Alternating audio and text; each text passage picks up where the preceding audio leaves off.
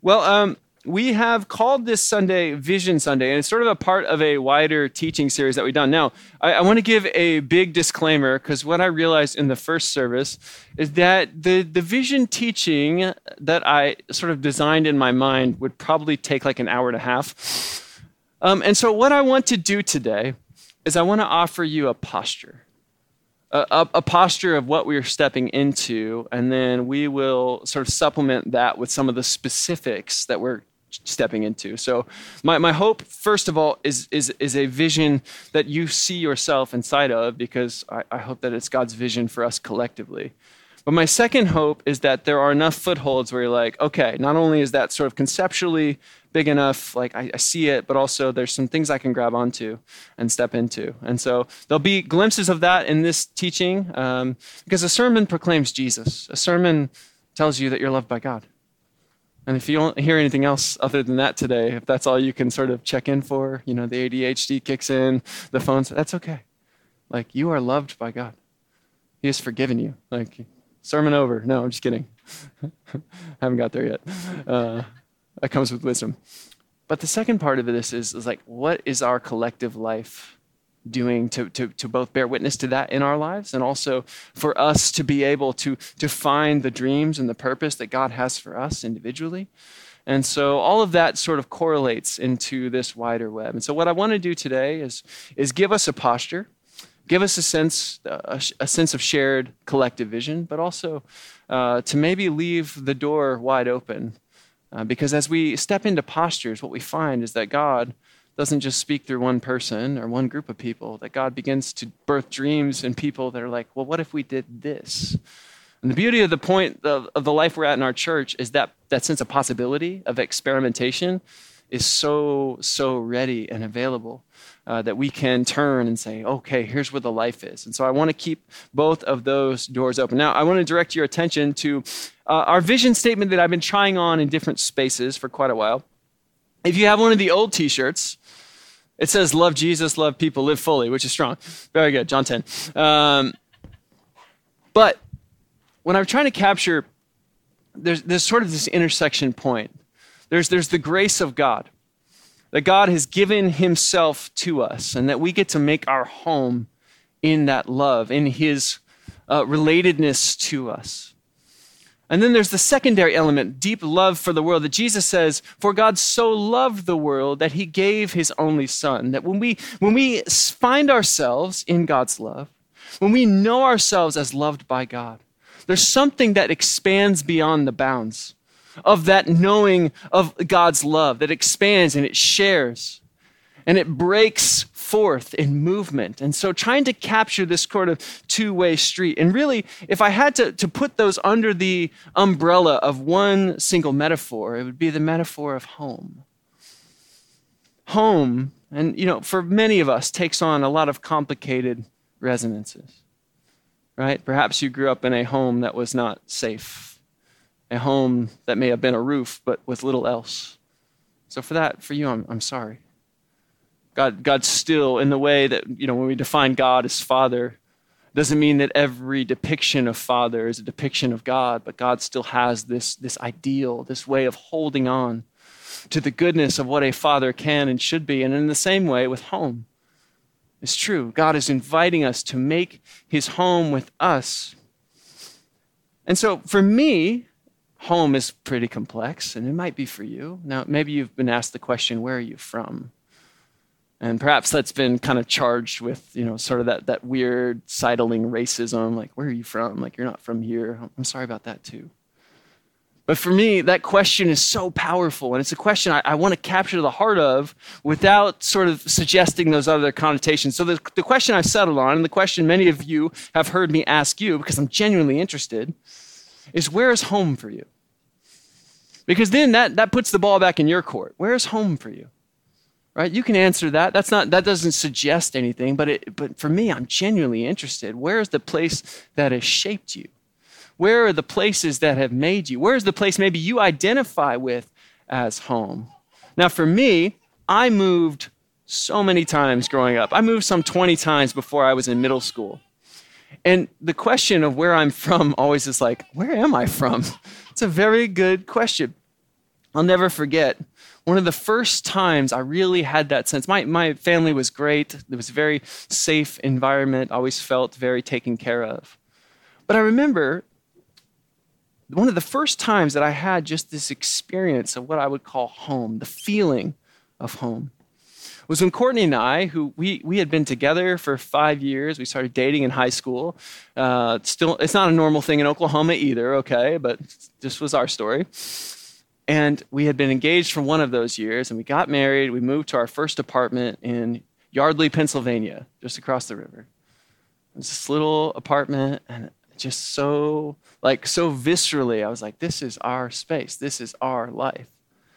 And it was that first feeling of, like, wow, I'm home, and that no matter what is to come, that sense of home is there, is, is available to me. And then I'll, I'll never forget, a couple years later, we were able to, to buy a house over in New Jersey. We moved to the promised land.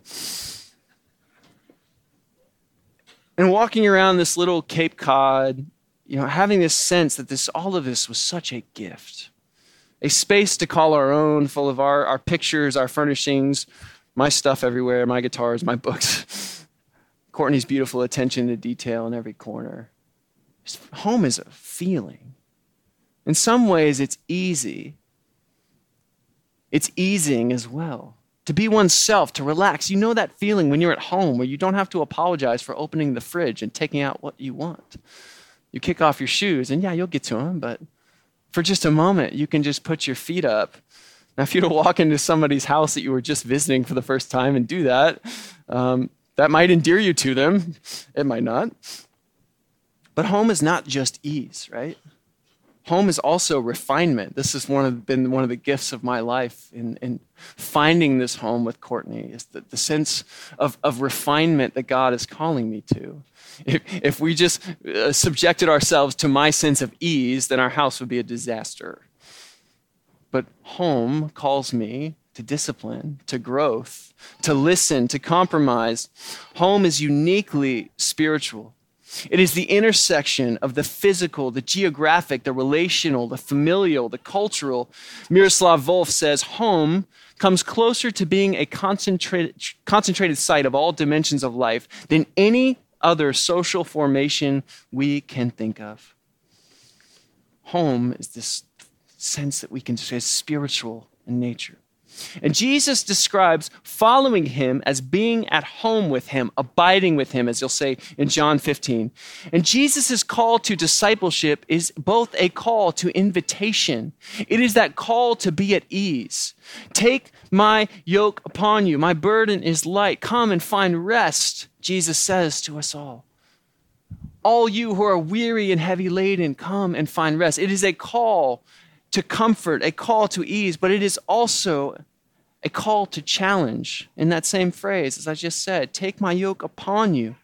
Jesus, his yoke is easy and it is light, but it's still a yoke. And that, that image of a yoke is of an oxen being saddled for its work to do. Jesus says, The work that I have for you is good work. It is easy in some ways, but it's still work for you to do. And today, what I want to do, if you have a Bible with you, you can open to John 14, because we'll be kind of piecing our way through that passage. Um, if you've been around here a little while, you know that I, I probably value John as a gospel more than the others, uh, which I will certainly learn in time. But in this larger portion of John, I want to divide it into two parts that correspond with our vision deep life with God, deep love for the world. There's God's part there's the things that God has promised to do, the things that are unmerited on our part. We don't do anything to earn them, we don't do anything to deserve them. God just does it. As we sang, that He is faithful. And all of His promises are yes and amen. The promises that He has made are yes and amen. Now, as we talked about last week, if you're, if you're struggling with doubt, you have your sort of perplexity and questions, there are sometimes we ascribe promises to God that He's never made. That's, that's one reason for disappointment. It's one reason we have misplaced expectations. But the promises that God has made in Christ Jesus, that we are inheritors of grace, that we are inheritors of His Spirit, those are fulfilled. He is faithful and just to bring them to completion. And so I want to look at the parts that are God's, and we'll focus heavily on those today. And then, as a way of sort of stepping into this threshold moment, what is our call as a people? Where are we called to be in this space right now? Who, where are we going? I want to also look at our response, this element of deep love for the world. What does God have for us to do in that space? So, first, God's part. In light of his steadfast love through Jesus on the cross, homemaking.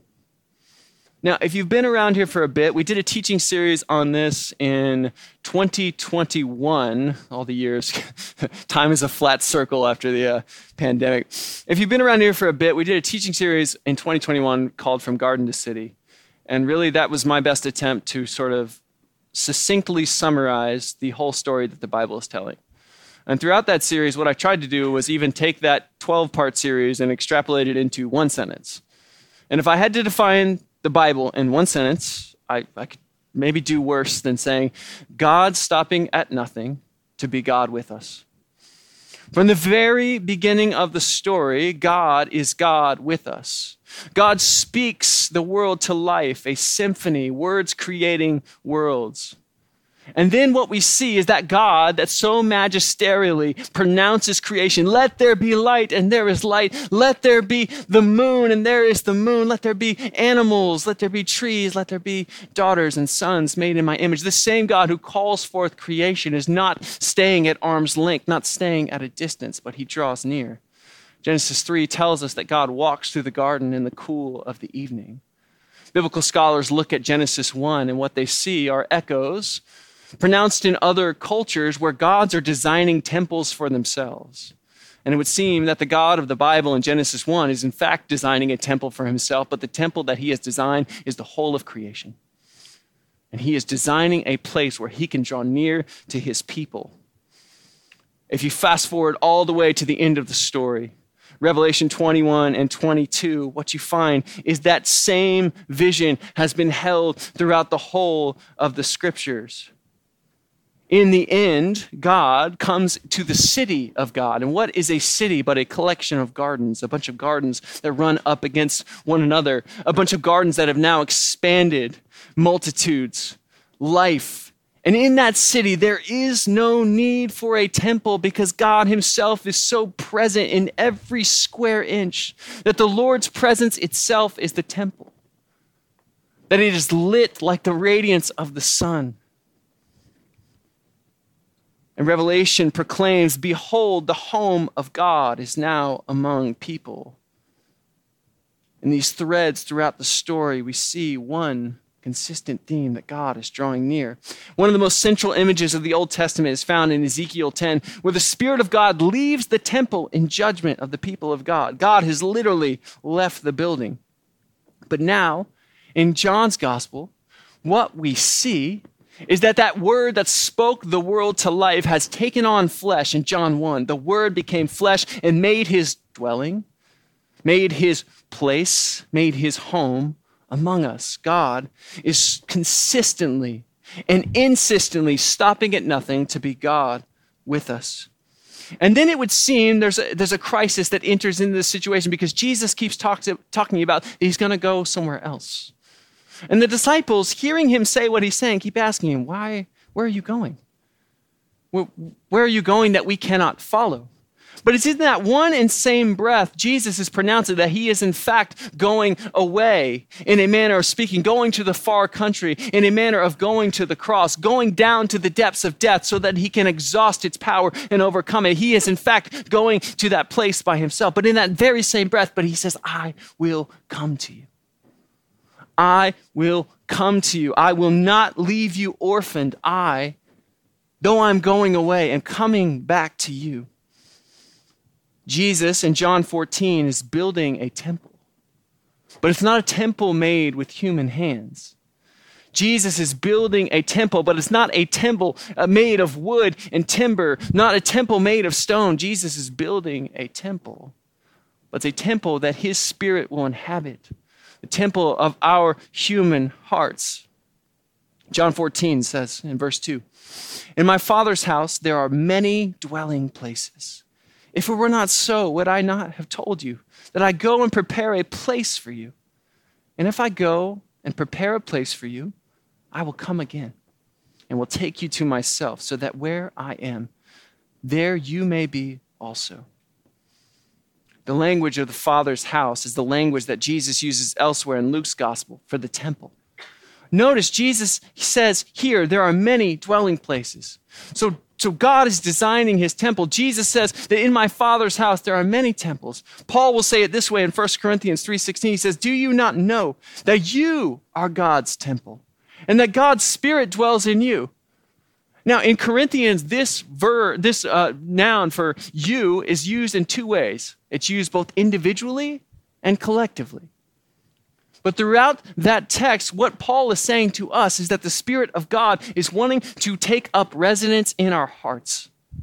And then where God takes up residence in our hearts, He transforms us, He changes us.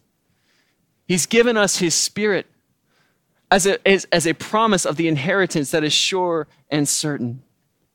The primary thing that God wants to do in and among us, Ecclesia, is to dwell, is to be present this church then is, is not judged then by the quality of its music, which is very strong, so good. This church is not judged by the friendliness of the people that sit in the seats when they walk in, which is also so good. And I encourage you, friends, as we continue to have weeks like this where there's, there's new faces or there's a lot of us coming at once, like maintain that sense that you are looking around and seeing people.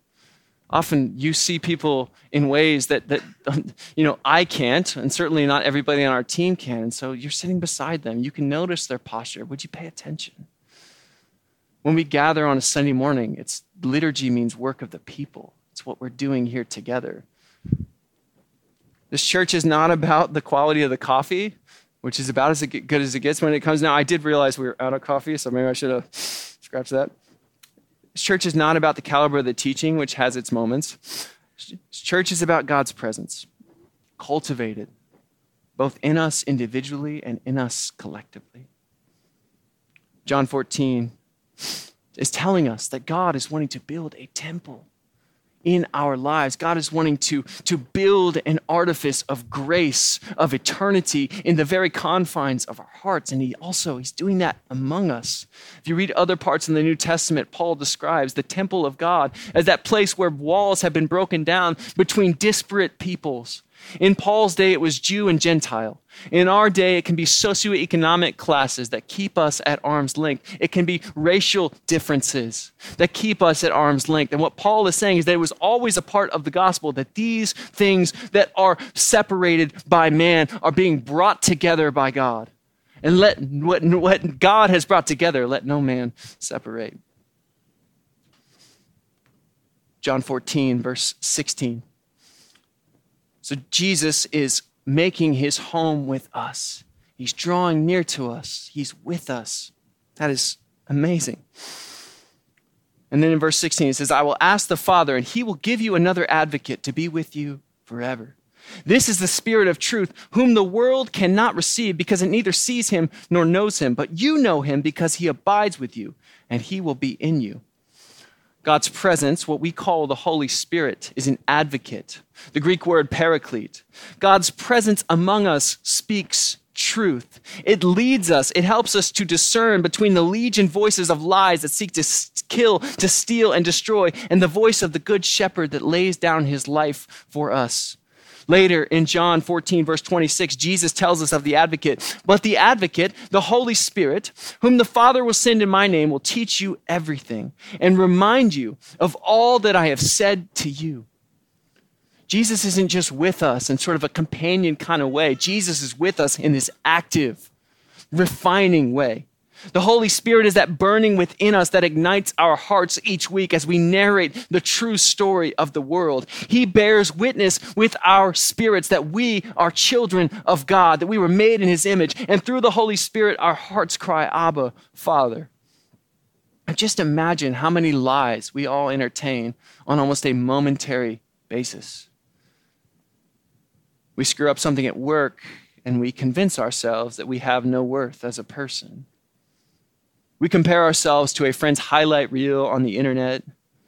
We think that an immediate gratification of a sinful desire will somehow fulfill that deep existential longing in our heart. We judge others. We condemn ourselves. We stay far away from God's love because we think we have to fix ourselves before we come back home. These are all lies. They all tell us something that is not true about us, about our world, about others. But what Jesus is saying is that there is a voice that speaks truth, a river of living water that flows from the very heart of God. And Jesus will say in John's gospel that river that flows from the heart of God now flows within each one of us because we are alive in God's kingdom. Jesus is trying, advocating for us. What if you had somebody in the midst of all those lies who was just telling you the truth? What if you could discern in those moments the truer story of the world? Friends, I hope you have companions that tell you the truth. I hope you have people in your lives, but this is something even nearer, closer than a brother, as the scriptures tell us. Closer than a friend, that God is drawing near and whispering the truth about who you are. We live in, as Cardinal Robert Sarah calls it, a dictatorship of noise. And yet, that voice of truth is speaking and available at every single moment, saying, I am with you. Those things won't satisfy, but there's something better. A person over there that you maybe were comparing yourself to, maybe judging that you are better than, that person is made in the image of God, just like you are. What a wonder they are. So, Jesus in our midst is promising that he will make his home with us. He's promising that he will advocate, that he will carve through the lies and bring his truth. He's also promising that he gives us peace. He says, Peace I leave with you in verse 27. My peace I give to you. I do not give you as the world gives. Do not let your hearts be troubled and do not let them be afraid. What does Jesus' presence signify? Peace. Now, it's always important for us to unpack this word because we tend to use it in therapeutic terms, very individualistic terms. Peace becomes like positive thinking, a mindset that we have, a sense of flow. Friends, it's not less than that. But it's also so much more. The word that Jesus evokes when he used the, this concept of peace in the Bible is the concept of shalom. This sort of all encompassing peace, spiritual, Yes, where things are right with God, relational, where things are right with others, and even creational, where things are right with the world, where everything, in the words of Radiohead, is in its right place. Shalom is shorthand for God's presence. Where God is, there is peace. And Jesus says, I give you my peace. Jesus comes and he promises, he says, I will make a home. I will advocate for you. I will give you my peace. Now, think about these big themes and how they answer the aching questions of our day. James K. Smith describes our age as an age of refugee spirituality. You know, the sense that we are not just pilgrims on our way to somewhere, but that we're actual refugees set up in tent cities, dependent on the very grace of God for our lives. And the questions that, that sort of culminate and, and form the foundation of our age is there a place for me? And Jesus says, I make a home for you. Is there a place of safety, a place with enough to eat, where children can play and learn, a place with good work to do, to be surrounded by those whom I love and love me? The sense of home, the sense of ease, this spiritual coalescing of all of these forces. We ask the question is there someone who is for me? Who will speak the truth, who will stand up for me, who will show me the way, or am I on my own? And yet Jesus says, I will send you an advocate. I will not leave you as orphans. And is there rest? Will everything be okay? Is there any reprieve, any ease to these anxious thoughts? Jesus says, My peace I give to you. And I don't give as the world gives. It's contingent upon your, your behavior or your performance. I give it to you freely. It is available to you. The resounding answer of the gospel of King Jesus to all of these questions is yes. God's yes to you. All his promises are yes and amen in Christ Jesus. And in the same symphony of promises that Jesus is giving us, that he will make a home for us, that he will advocate for us, that he will give us his peace, he tells us something quite surprising in verse 12. He says, Very truly I tell you, the one who believes in me will also do the works that I do, and in fact, will do greater works than these, because I am going to the Father. Well, that is surprising. Consider the things that Jesus has done, and here he is saying that there is more. Now, I don't think Jesus is saying that the works that we are called to will uh, be quantitative or qualitatively more significant than what Jesus is going to do. We're not going to die on the cross for the sins of the world. Jesus has already done that.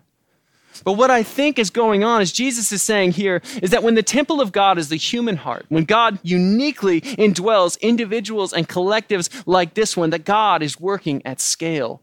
I mean, consider that.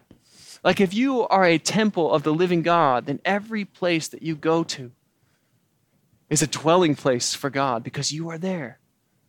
Not because God is in everything, not, He doesn't uniquely indwell trees and rocks, but because God has indwelled your heart in a way that may seem so surprising and so scandalous, and yet, this is how God has chosen to work in the world. God doesn't convey his message through a massive PR campaign. God conveys his message through people like you and me. And that is so striking and so, so intimate.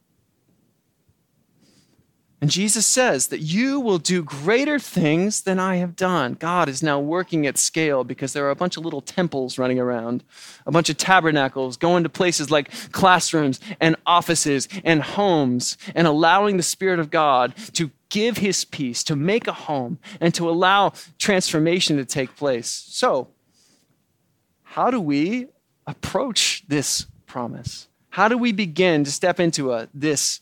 And this is where I think we find ourselves, friends, at this threshold. You know, one of the most, it was so significant. We have a, a dear sister named Zhao Li who's here visiting. She's a visiting scholar uh, from Australia, uh, Chinese uh, by ethnicity. And she, one of the first things she said to me, and I, I took this as such a, just something that, that just carried me and she said, This church is a home for people. And I said, You have no idea what that means. You can't know because you don't know me. But that means everything to me. And in a place like Princeton, where, you know, we could go around the room and ask how many people are from Princeton, and three of you would raise your hand, and it would be awesome. We would celebrate you. But in a place like this, where people come and they go, this sense that there is this gravitational center that's not this building, that's not these people. It's about what God is doing in our midst. That this could be a home for people, a home base for those who are going to go and find inspiration to serve King Jesus in all sorts of different ways and spaces, that they would know that they're sent out into the world to be a light. We have a dear friend who's back for the first time today. Hello, Kate. But also, this sense that when we gather together that something of god's homemaking is present here that fills me with all sorts of faith and i hope it stirs something in you so how do we begin to step into this again the posture what are we doing here first of all jesus says believe do not let your hearts be troubled believe in god Believe also in me. Now, again, we've been in this teaching series on faith. We've approached faith with all sorts of nuance and care. But as I said last week, Jesus praises us not for our doubts or our winsomeness or our nuance. He praises us for our faith, for belief. And here, the way Jesus tells us to believe may sound like a command or a demand, but it's truly an invitation to a better way. Believe. There's a better way than being convinced that you are on your own. Believe. And as a church, we not only believe King Jesus for our own sake, but for the sake of the world.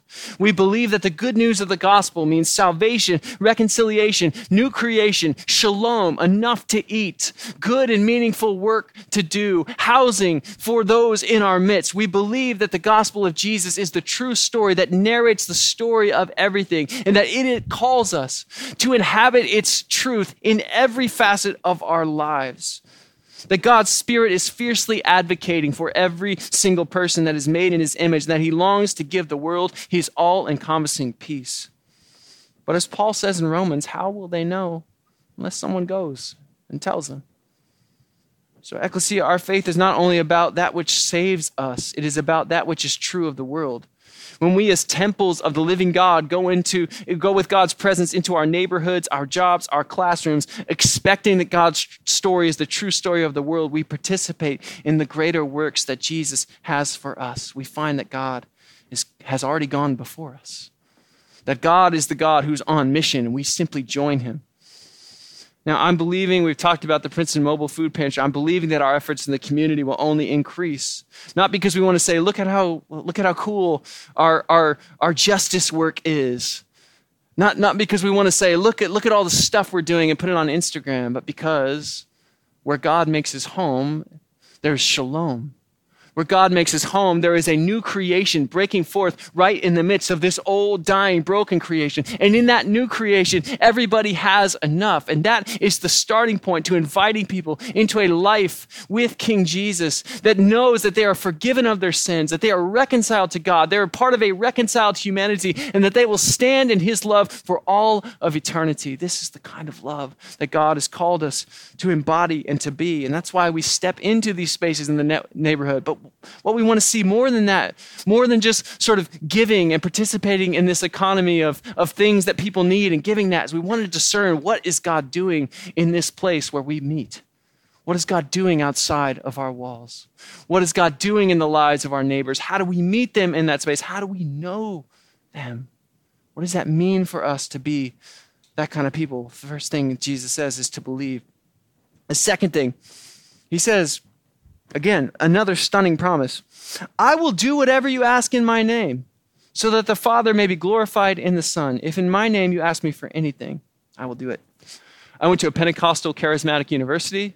Uh, I once was sitting in a chapel service where a very uh, sincere man in a very, very expensive suit got up, read this verse, and told me, told the whole chapel, five, 6,000 people, that Jesus will do whatever we ask for him in his name, and so he was asking for a jet. And I was like, oh, I had not read it that way before.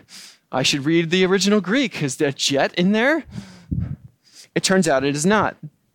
This is a stunning promise, right? And maybe you've been a part of environments that were uh, less than ideal, that skewed these kind of promises. But the key phrase that Jesus offers us here is in my name.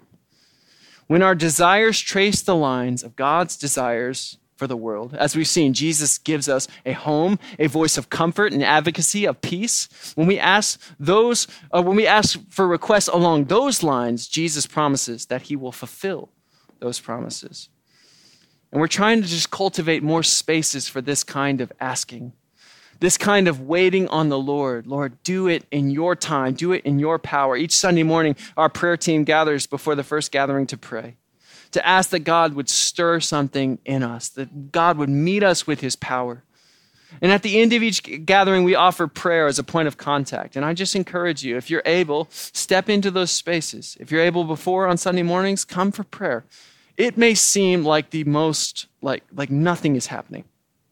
In fact, if you were to walk in and just look at the room, you'd be like, wow, this is almost, almost a waste of time. Like all this stuff going on in the world, and these people are just sitting in a room praying. And yet, if you have access to the maker of heaven and earth by simply turning your heart and attention towards him, then there is probably nothing better than you could do than to sit and pray and sit and listen for his heart to see and what it means to ask for things in the name of Jesus. And so that's why we are exploring and trying to cultivate a sense of possibility and of asking and of interceding. Jesus tells a story in Luke's gospel uh, he says, Your heavenly father is kind of like this unjust judge. And this woman keeps asking him, asking him, and asking him, and imploring him to do what she wants him to do. And finally, he just gets tired of her asking and does it.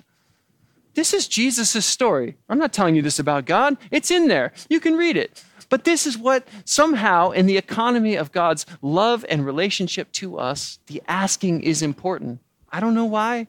I don't know how it works. It's a mystery but it's a gift that we're called into. And so we want to be a church who asks, who asks for God to do more than we could do on our own. Because again, friends, if we had the best teaching, the best worship, the best coffee, like none of it would matter.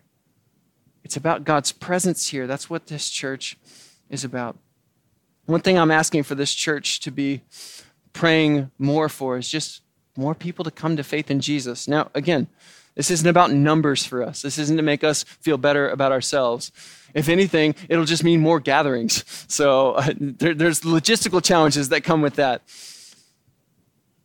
But I've been overwhelmed with God's goodness, the stories of people finding Jesus in our community. And Jesus says, In my Father's house, there are many dwelling places. I, have just been arrested by that phrase. If our hearts are the temple of God, if God scandalously takes up dwelling in my heart, and He wants to do that in the hearts of every person I encounter, in my Father's house there are many dwelling places. Friends, just let that capture your imagination.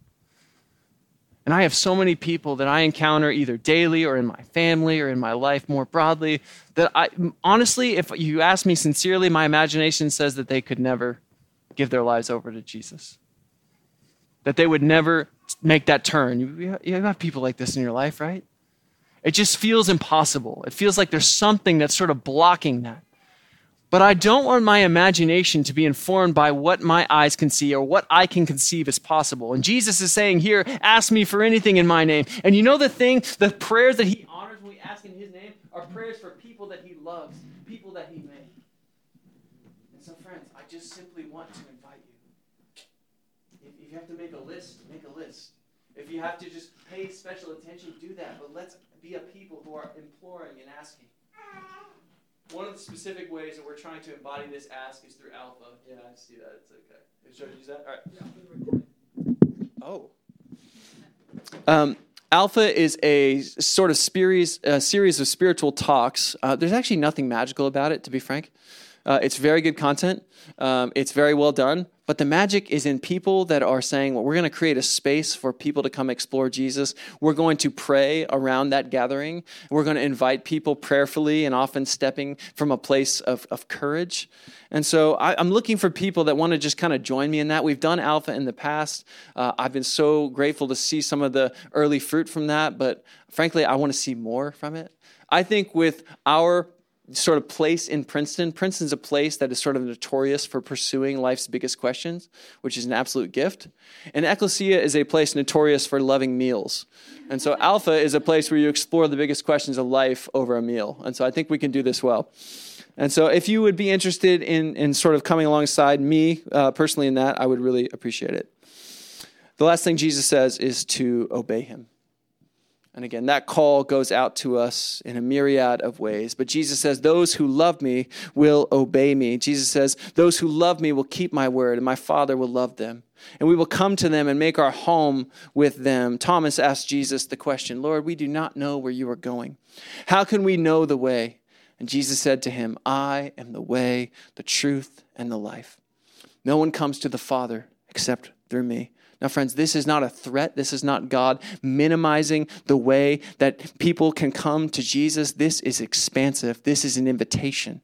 Jesus himself is the way, which means the, that home goes with us every step of this refugee journey that we take. Jesus himself is the way, which means that he advocates and leads and guides us. Jesus himself is the way, which means his peace is beholding every one of our steps. He is the way, the truth, and the life. I want to invite the worship team to come forward as we move to communion.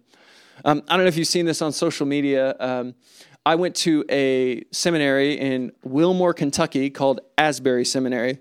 And um, on Wednesday at the college that is across the street from Asbury Seminary, Asbury College. Now, for those of you who didn't go to private Christian schools for your undergrad, a lot of private Christian schools have compulsory chapel uh, which means you don't get to decide whether to go or not. It's part of your, your sort of grade and your agreement to go to the school. And uh, the school I went to had that, um, and Asbury uh, has that as well. And at a chapel service on Wednesday at 10 a.m., the Spirit of God just showed up in a radically manifest way. And as of today at 11:50 on Sunday, that that meeting that started on Wednesday is ongoing. Uh, that that that prayer, that that time of worship has been going the whole time. Now, if you're like me, um, sort of like swinging from the chandelier kind of gatherings, uh, I'm I'm always a little bit leery of. I'm like, okay, let's let's see, let's just take a step back and we'll see what happens. Um, but there's something something so beautiful and magnetic, and I just want to read this to you as a vision for what our church can be in micro. What our church can be as people encounter the presence of God. This is from, uh, this picture is from my New Testament professor, Craig Keener. And as I told the first service, true to form, Craig Keener has 40 scripture references to back up his Facebook post. But uh, another one of my professors, systematic theologian Jason Vickers, talks about going to the service, and he has some similar skepticisms that I have. He said, just he walked over there after, from his office to the college. He said, I've been seated in the auditorium for less than 10 minutes when I came to, by which to mean to say when I suddenly found myself having conscious thoughts about my surroundings and about what I was experiencing. The best way I know how to put this is to say that it was though in just a few short minutes I had completely zoned out. Now, upon the resumption of deliberative conscious thought, two things stood out to me. First, there was a noticeable lack of tension in my body. I was completely relaxed. There was also a complete lack of mental tension or distraction. My mind was at utter peace, and I'd only been there for 10 minutes. The second thing I recall is that I could sit here in this chair forever. The desire to linger indefinitely was quite unexpected. I had planned to pop in for a few minutes before returning to work. Suddenly, work was the farthest thing from my mind. I wound staying up for well over an hour. In that time I was there, I could not get over certain distinctive qualities about the atmosphere. The words that came to mind were gentle, sweet, peaceful, serene, tender, still. Some people were singing, others were talking, many were praying, but there was something like a blessed stillness permeating the place. No one was swinging from the chandeliers. In fact, it was the opposite. What made this so wild was just how unwild the whole thing was and is. And friends, I say that to say not every time we gather do we need to expect that God will like fall on this place and that there'll be this sense like they would kick us out of here. Like the arts council would be like, okay, we know the Spirit of God's here, but you have to go. But just this sense, this absence of tension like, how many people, when they come to church, either because of the baggage they have with Christians or because of the baggage they have with God or the baggage they carry within themselves, have this sense of tension? Have the fight or flight kick in immediately. We can be a place that embodies God's presence to such an extent that that tension leaves. How many people come and they're carrying just the weight of lies that are being thrust upon them at every moment? We can be an advocate of the truth that they are made in the image of God, that they are a son and a daughter of the risen King, that Jesus gave his life, of, that their life is of eternal significance because Jesus died for them individually and us collectively. We can be those kind of people. And we can be an embodiment of God's shalom, his peace, that there would be no needy among us, and that we, because God is doing something in our midst, would look to the needs of our neighbors with compassion, with purpose, and would step into those places with the love and the care of our Father. Friends, I hope, I hope that there's a sense of stirring among us. I want to just uh, wrap this up as we move to the table by saying two things. First of all, if, you, if that's you, if you're like, I'm carrying the lies, I'm carrying the weight, I pray that the Spirit of God in this moment would meet you with all the force of heaven, with all the beauty of His love for you, that you are forgiven, you are redeemed. There's nothing you need to do, no, no checklist that you need to go fulfill in order to come and receive. You stand before God if you will simply just accept it. Loved, cleansed, redeemed, made new, washed for a purpose. I pray that you would hear that from me. And I pray for us collectively that our collective imaginations would be stirred with what it means to be the home of God, God making his home in us and among us, that this would truly change the world that we walk in. God wants to do more than we can ask or imagine. But we start by asking, by obeying, by believing. In my Father's house, there are many, many rooms. Let that capture your imagination this morning.